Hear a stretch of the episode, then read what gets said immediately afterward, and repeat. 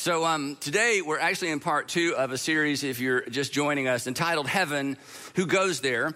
And if you weren't here for the first part of this series, some series you can just kind of drop in, you know, and you sort of pick it up as you go. But this is a series that's building. So there's a sense in which if you didn't hear part one, you're kind of coming into the middle of the movie. And I'm going to do the best that I can to, uh, to review real quick what we talked about last week. But today builds on last week. And essentially, here's what we said. We said uh, most people, um, certainly most Americans, believe in heaven. Not everybody views heaven the same way, and not everybody pictures heaven the same way, and not everybody is sure exactly what that's like. But most Americans believe there's a heaven. And of course, maybe because we're Americans, most Americans believe they're going to go there, um, and no American is in a hurry to get there. Okay, so that's kind of what we all ha- have in common. Even though we view this different, and there's uh, you know there's so many questions, there's always mystery. There's so much mystery, and we're busy, and you know who has time to think about that, and it's, it's just going to work out.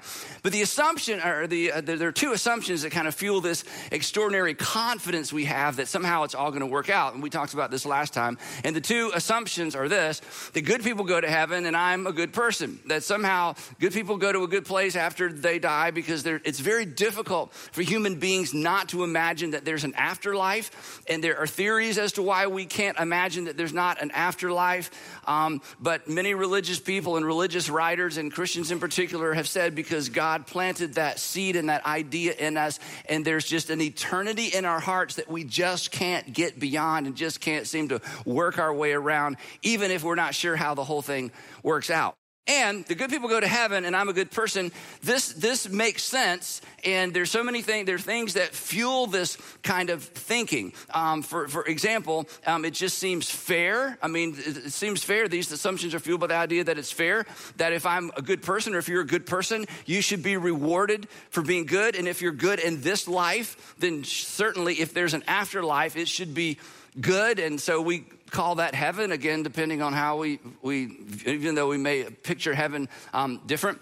Um, also um, good people should be rewarded for being good. So it's not just about going to a good place it's about that's part of the reward. The other idea um, that, that, fuels this or the reason it's so easy to lean into this assumption that you know good people go to heaven i'm a good person it's consistent with the notion of a good god I mean, a good God would want, I mean, that's kind of, I know, trite to say this, populate heaven with good people. I mean, good God, good people, that kind of works. Uh, and then, of course, the other thing that fuels this idea, and the reason we want to lean into it is that, of course, you make the cut right? You make the cut because you're a good person, and you're a good person, especially compared to right?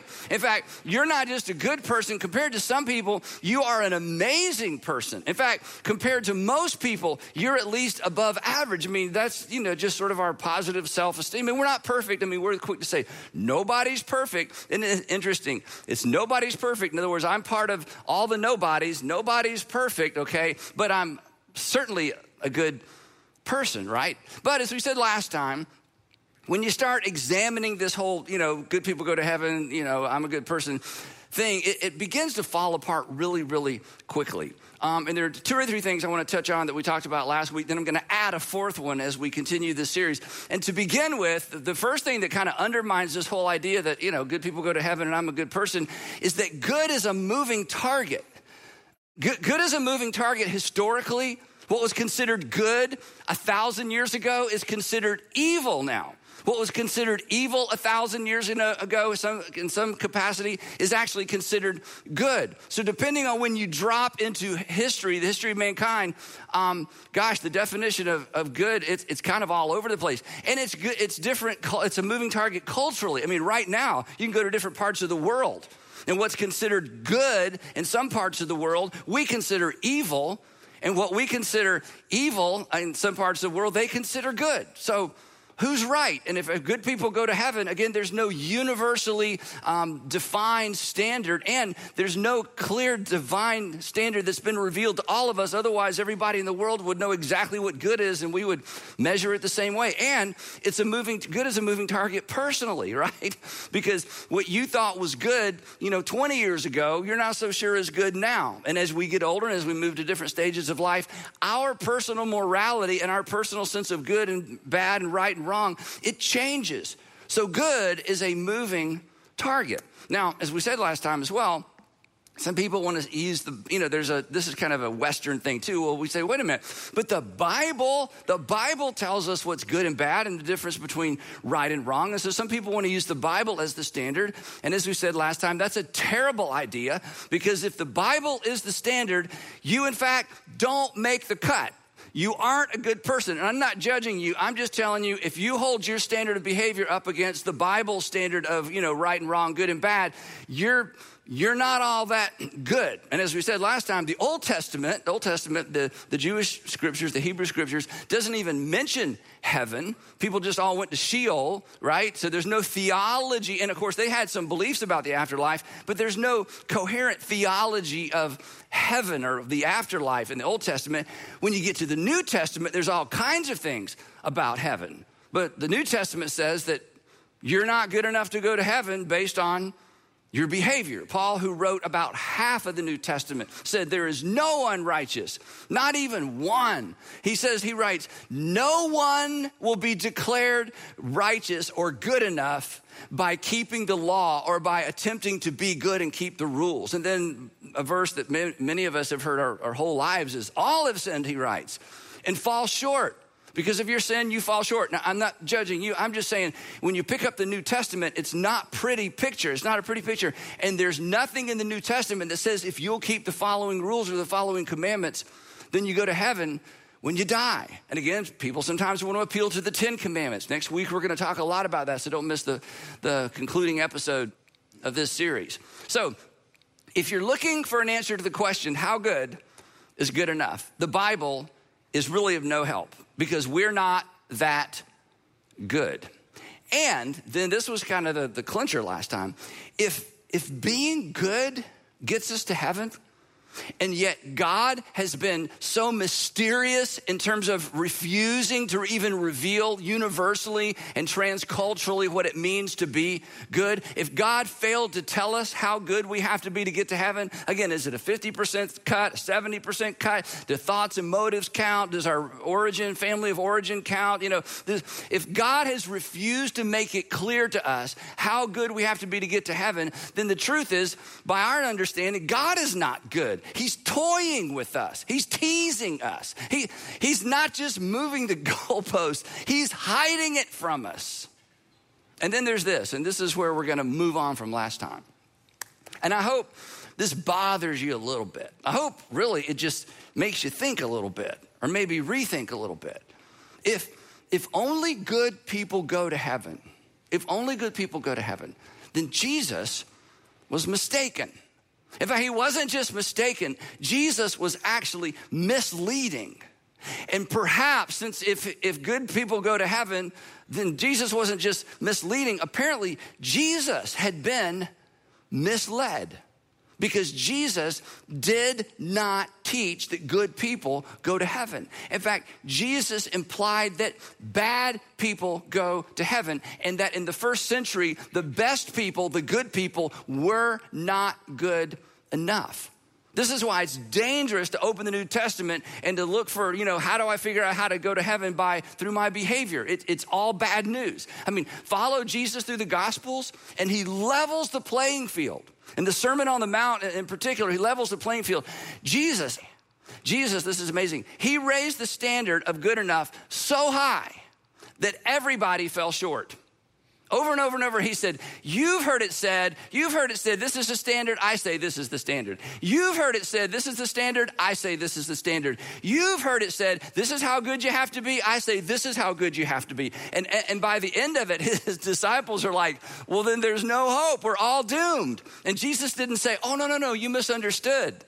I think he just smiled and walked on. Like, yeah, you're all doomed. The Pharisees are doomed. The fishermen are doomed. The men are doomed. The women are doomed. Everybody's doomed. But he has this big grin on his face because he's Jesus, okay? And he knew how to teach and get people's attention. And here's here was the differentiator. This is so important, especially if you're not a Christian or used to be. This is so important. If you grew up in church, um, this is so important for all of us. And it's so easy to miss because when we begin to read the Bible or we begin to consider religion or consider Christianity, we all bring with us a paradigm, we all bring with us a framework that may or not be accurate. But here's the thing that set Jesus apart, and this is why what he taught was so different. And this is also why it wasn't until after the resurrection that his first century followers had their oh moment. Jesus consistently rejected Jesus consistently rejected the religious notion that a person could be in good standing with God while mistreating people God loves. Jesus completely rejected the idea that you could be in a good standing with God, that you were in, that you and God, you were on the same page, that you could be on the same page with God in good standing with God on your way to heaven, while at the same time mistreating people that God loved. This was the game changer. This was the show stopper. This was the differentiator. So before we move on, I want to ask you a question, and don't, don't answer this out loud.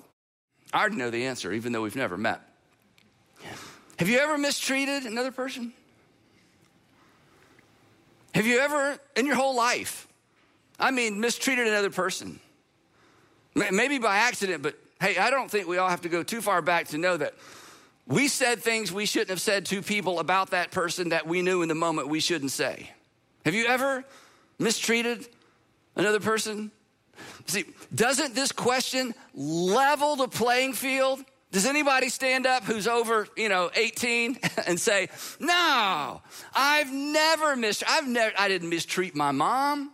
I didn't mistreat my dad. I didn't mistreat my younger brother. I didn't mistreat those people at work. I didn't mistreat and say bad things about the people I disagree with politically. I didn't gossip. I've never gossiped. I've never lied. I've never run out on anybody. I've never been unfaithful to anybody. I've never broken a promise. I've never mistreated anyone in my whole life. This is the question, even though these are my words, not Jesus.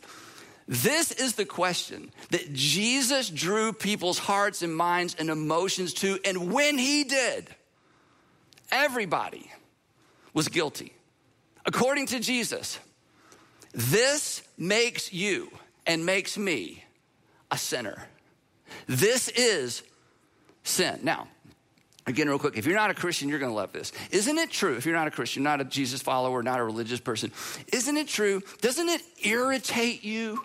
Doesn't it irritate you when Christians who claim to be right about God, like we got the corner on the market, we got God all figured out, who claim to be right about God and who claim to be right with God because you know I'm right with God, God loves me, I'm a good standing with God.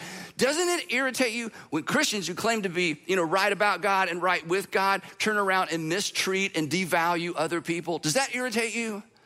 It should irritate you because it irritated Jesus. He had no patience. Read it for yourself Matthew, Mark, Luke, and John. He had no patience. He had no patience with internalized, believe only religion that thought somehow I can do something in this life and be right with God regardless of how I uh, treat or mistreat the people around me. He had no patience with that. What Jesus taught is this that when you sin against someone that God loves, you sin against God. Now, pause. Imagine if you're a Christian specifically, imagine if the church had maintained this standard since the time of Jesus. Imagine if the church decided, no, good and bad isn't, you know, something I'm doing to try to please God, so God likes me and I went to church and I said this and I did this. And no, imagine if, if sin was viewed the way that Jesus introduced the way that sin is to be viewed. That I cannot be right with my Father in heaven and mistreat people my Father in heaven loves. I mean, the easiest way for you to understand this is if you're a parent or a grandparent, and I'll just say it the way I would say it. If you if you mistreat one of my three children, don't invite me to lunch. If you mistreat one of my three children, don't ask me for a favor. Don't say, Dear Andy, would you please that I, uh, uh, uh, uh, uh, you, you got work to do. You can't be in right standing with me and mistreat someone I loves. And Jesus, this is this is so revolutionary. Jesus says, that's how God your Father views the world and views people and views you and that's his definition of sin. Sin isn't breaking some religious tradition. Sin and being right with God isn't keeping some religious tradition. It is all about how you treat the people that God loves. So let me try to do my best, Jesus, level the playing field one more time. Have you ever mistreated another person? If so, then from the perspective of God as presented by Jesus, you fall short of the goodness and the glory of God.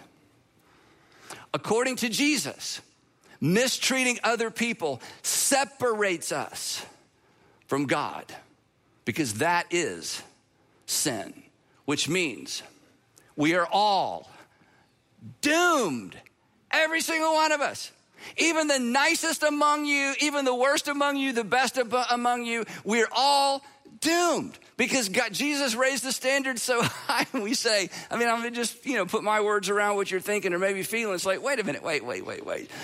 It can't be that way. I mean, wait, wait, that's so unfair. I mean, that expectation is so high. In other words, I have to treat people pretty much perfectly to be in a good standing with God in order to work my way in or to get or to, to please God. I mean, Andy, that standard's way too high. It is high. It's especially high when we think about our, follow me, it's especially high and seems too high when we think about our behavior toward others. But, and here's where we are all hypocrites if we're not careful. It may seem like too high of a standard when it comes to my behavior toward others. But it sounds about right when it comes to others' behavior toward me. If you mistreat me, I think you fall short of the glory of God. If you mistreat me and take advantage of me and steal from me or steal my ideas or mess up my reputation, if you hurt or do something against me, then I feel like you aren't right with God. And when someone offends you or runs out on you or hurts you or takes from you or steals from you or undermines your success, you feel like there's no way they could be right with God. And Jesus smiles and says, Exactly. Welcome to the lost human race who don't even treat each other the way your heavenly Father wants you to be treated. And now, now we stumble upon the great differentiator between Jesus and religion. Good, good is a moving, confusing target. As long as we view good as a bargaining chip for our benefit. Good will always be a moving, confusing target. How good do I have to be? Is it 50% or 70%? Do motives count against me? Does my family of, you know, upbringing, does that impact? Does my life experience impact? How do I know? Good will always be a moving and confusing target as long as you're trying to use your good behavior as a bargaining chip with God. How good do I have to be to ensure heaven for me? But good sense sits uncomfortably still when it comes to what's good for others, doesn't it? As long as it's about you, as long as it's about me, it's a fog. But as soon as I look at you and your family, and as soon as you look at me and my family, as soon as I look at you and your circumstances, I know what's good for you. I know how to treat you well.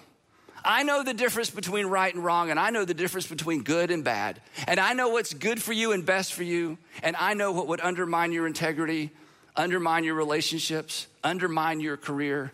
And you know the same about me. And this is the Jesus version. That what's best for him, what's best for them, what's best for her, that's what's best. What? The question that we come back to all the time around here what does love for them require of me? What does love for him require of me? What does love for her require of me? What does love for that group require of me? That is the standard. And I fall short and you fall short. Religion says, look up and try to make things right with God just between you and God. Jesus says, no. I want you to look around. I want you to look around at the people around you, the people that God loves. And don't think for a minute you can mistreat them and be good with your Father in heaven. Have you ever mistreated another person? Yes. Jesus says, with a smile on his face, you're doomed. You're doomed. You're doomed. You all fall short of the goodness, the glory, the standard of my Father in heaven who doesn't want you to be mistreated because he loves you. By Jesus' definition, we've all sinned and we all know it. That is the bad news. But the bad news is what makes the good news such good news. It's no mistake that in the first century, think about it, we, we overlook this. We, you know, we have different words we use. We say words, don't think about what they mean. The word gospel, mean, euangelion, means good news. The reason it was called good news is because when Jesus showed up, he leveled the playing field and introduced hope all at the same time. That's why he could say the things that he said with a smile on his face. That's why at the end of the day, it wasn't, oh, just gloom and doom and we're hopeless and we're all damned and we all fall short. It's, it's called good news because of the bad news. That Jesus, think about this. Jesus is the only person in history, no one's even claimed this before, no one's even claimed this about another person before. That Jesus is the only person in history to offer a succinct and clarifying answer to the question of how good is good enough. And do you know what his answer was or is? You ready? It's offensive. In the first century, it got him crucified. How good is good enough? That good. And you're not that good. And I'm not that good. And it's why you need a Savior.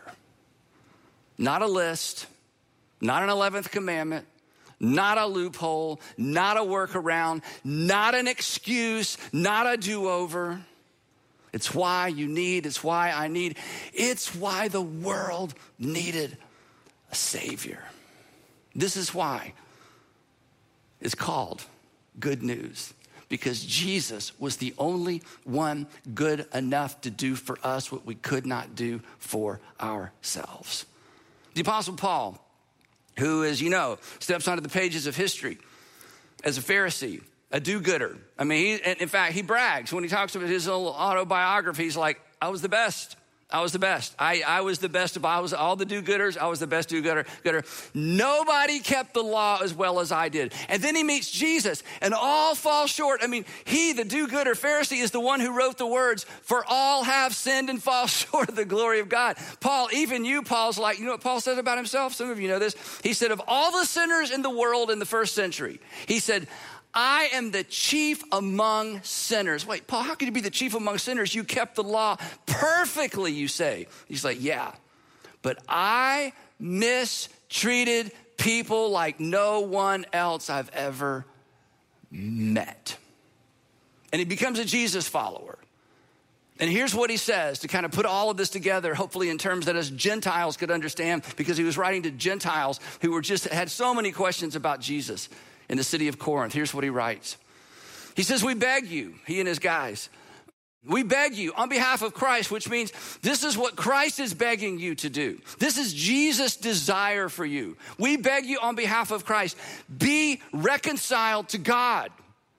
That is, you and God don't fit. We want you to fit. And there's something that you you have a part in this. You have a role to play in this. We want you to be reconciled to God. We want you to be right with God. We want you to be in a right relationship with God. It's like, it's like, okay, Paul, you want us to be reconciled to God. What do we do? Do you know, jump higher, duck lower, try harder, be good? Or he goes, no, no, no, no, no. Then listen to what he says. And the, this is tricky, but this is amazing. You're smart. You'll understand this. He says, God made him, Jesus, who knew no sin, to be sin on our behalf that God made Jesus, who knew no sin, which means he did no sin, to become sin on our behalf so that we, he did this for us. He did for you what you could not do for yourself on your very best day. So that we, he did something, he did something for us that we couldn't do on our own. It was impossible for us to do. So that we, look at this, might become don't, don't go too fast. Might become. In other words, not do, become. Paul says, because of what Jesus did for you, he has paved the way for you to become something different, become something new. It's, a, it's not a do, it's a new status, it's a new standing, it's a new type of relationship with God. That you might become, look at this, the righteousness of God in him. Paul's like, I wish I could explain it better. I wish I had better words, but the best way I can say it is this that God, through Christ, gave you his righteousness. That God, through Christ, gave you a right standing with Jesus. That he transferred onto you and transferred onto me what we could never earn on our own. He didn't, this is amazing. He didn't just take our place. Jesus gave us a brand new place, a brand new type of relationship with God, not based on anything we could do because we all fell short, but based on what only Jesus could do. And Jesus took his righteousness and he made it available to you so that we would have what he had with God. And he took upon himself all of your falling short and all of my falling short, all of my sin in all of yours, based on nothing we've done, based on what was done for us. According to Jesus, good people, they don't go to heaven because compared to Jesus, there aren't any good people. Good people don't go to heaven. You know who goes to heaven? Forgiven people. That's who goes to heaven. And Jesus underscored this throughout his entire life, right up to the bitter end of his life, because this was the point of his life. Luke, who researched thoroughly everything that had anything to do with Jesus in the first century and brought us the Gospel of Luke. Listen to what he records based on the eyewitnesses who were there that he talked to later. This is amazing. It says that when they, this is at the end of Jesus' life, when they came to the place called the skull, Jesus has already been arrested, he's been beaten, he's been tried, and now he's about to be crucified. When they came to the place called the skull, they crucified him there along with the criminals. And Luke says, I, I know this is hard to believe. I know that anyone who's ever seen a crucifixion before will find this almost impossible to believe.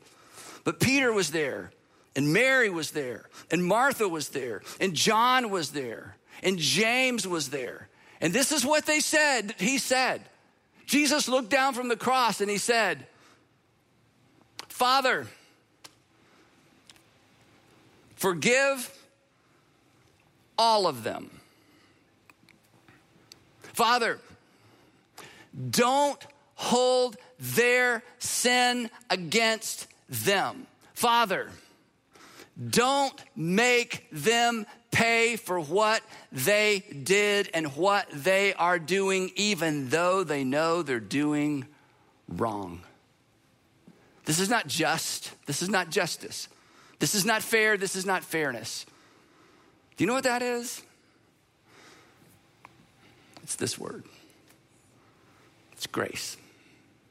It's getting what we don't deserve. It's mercy. It's not getting what we do deserve. And that's good news. Religion. Religion has always been defined by do. Jesus rejected that whole paradigm. His message was simply this done, done, done. Let me say it more directly. There's nothing you can do there's nothing you can do to make up for you. There's nothing you can do to make up for you. There's, nothing, there's, nothing, you, there's nothing you can do to make up for you. there is just a gift to be received the gift of forgiveness, a right standing with God, that God through Christ transfers his righteousness onto you. Ready for this? Just because he wants to. How great is the Father's love that he would bestow upon us the standing that his very Son has with him. Jesus declared you a sinner. Then he died for your sin. Or so he claimed. But of course, anybody could claim that, right? I mean, isn't that the gotcha? How do we know? Again, the Apostle Paul, just a few years after these events, summarizes it perfectly, and I'm going to close with this. Here's what he writes again to those Christians living in Corinth. He says, I want to remind you, because I've told you this before, this isn't new. I want to remind you of the good news. Here's what makes it so good. Here's, here's, here he says it succinctly, he sums it up. I want to remind you of the good news I preached to you. I've been there and you've heard this before.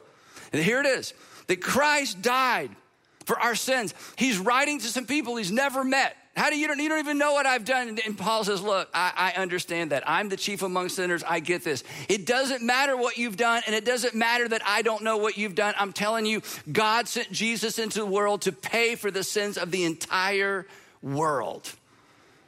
The good news I preached to you that Christ died for our sins and he was buried. Do you know why he was buried? Because that's what you do when someone dies.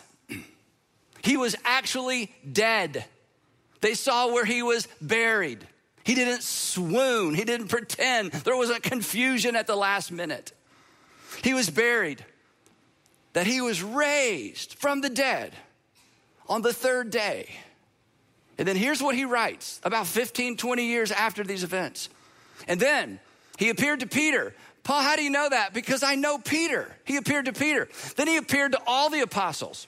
Then he appeared to more than 500 people all at one time. And he goes on to say, and some of them are asleep, but many of them are still alive. If you don't believe me, just visit Judea. They're everywhere, these followers of Jesus.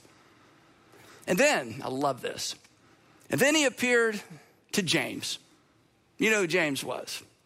The brother of Jesus. And of course, James shows up as a leader in the first century church because he saw his brother crucified and then he met his brother afterwards. And he consists is amazing. Read the book of James, the little letter in the New Testament written by the brother of Jesus. How fascinating is that? And James calls his brother his Lord. It's good news. The bad news is you. The bad news is me. The bad news is the playing field has been leveled. The bad news is you have mistreated people God loves. The bad news is you are a sinner and you are separated from God. We all are. And then Jesus, who declared as much, came and paid for your sin. If you're like most people, you believe in heaven. If you're like most people, you think you're headed there. If you're like most people, you think you're headed there based on something. So, what are you trusting Him to get you to heaven? Goodness? Goodness you can't define? Goodness that's a moving, confusing target? Goodness that you can't even nail down, goodness that leaves you comparing yourself to people who you don't think are quite as good. The invitation of Jesus, the good news invitation of Jesus is that he invites you, he invites you, he invites all of us to transfer our trust, to transfer our trust from our effort to his sacrificial death for our sin. What he did for you, what he did for you on the cross, what he did for you on the cross was something you could never do for yourself. And he offers the gift of a right standing with God to you freely because he loves you as the Father loves you. Now, my hunch is that you have heard all or some of this before. But here's what I've experienced through the years. For some reason that you know only God can explain. For some reason, you, you hear it 20 times, and then on that 21st time, it's like, oh my gosh. You heard it 10 times, on the 11th time, it's like, that makes sense. And so today, if while I was explaining this to you, not that I have the best explanation, I don't. If something in you kind of lit up, kind of like, oh, I just, I, I understand it for the first time, or I understand it for the first time in a long time, or I understand it as an adult that I never understood as a child. I want to invite you to do what millions and millions of people have done for over 2,000 years to transfer your trust in your efforts to be good enough to transfer your trust from your efforts to be good enough to the gift of Jesus who did for you what you can't do for yourself. It's a transfer of trust. I'm no longer trusting me, I'm trusting Him. And what I'd like to do is, I would like to lead you in a prayer.